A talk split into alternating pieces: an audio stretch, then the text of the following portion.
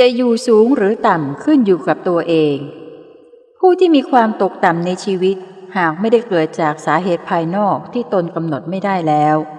ก็มักจะเป็นผู้ไม่จริงจังในการดำเนินชีวิตเท่าที่ควร ปล่อยชีวิตให้เป็นไปวันๆหาแก่นสารสาระให้แก่ชีวิตไม่ได้ เมื่อนานวันไปชีวิตเช่นนี้ก็มีแต่จะเสื่อมลง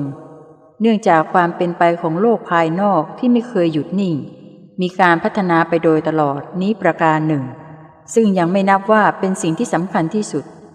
แต่อีกประการหนึ่งซึ่งสำคัญอย่างยิ่งยวดกว่าก็คือ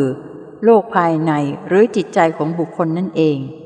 อันมีธรรมชาติอยู่ว่า จิตใจของคนเรานั้นต้องมีการขัดเกลาบำรุง รักษาและพัฒนาให้สูงขึ้นไปอยู่เสมอ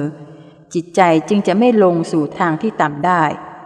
หากบุคคลไม่ใส่ใจแล้วก็มีแต่จะถอยหลังหรือตกลงในทางที่ต่ำได้ บุคคลเราจึงควรจริงจังกับการดำเนินชีวิตในส่วนที่ควรจริงจัง จึงจะอยู่ในฐานะที่สูงได้ตลอดไป ดังพระพุทธพจน์ว่า ผู้รู้มีความบากบั่นและจริงจัง ย่อมจะไม่ตกต่ำ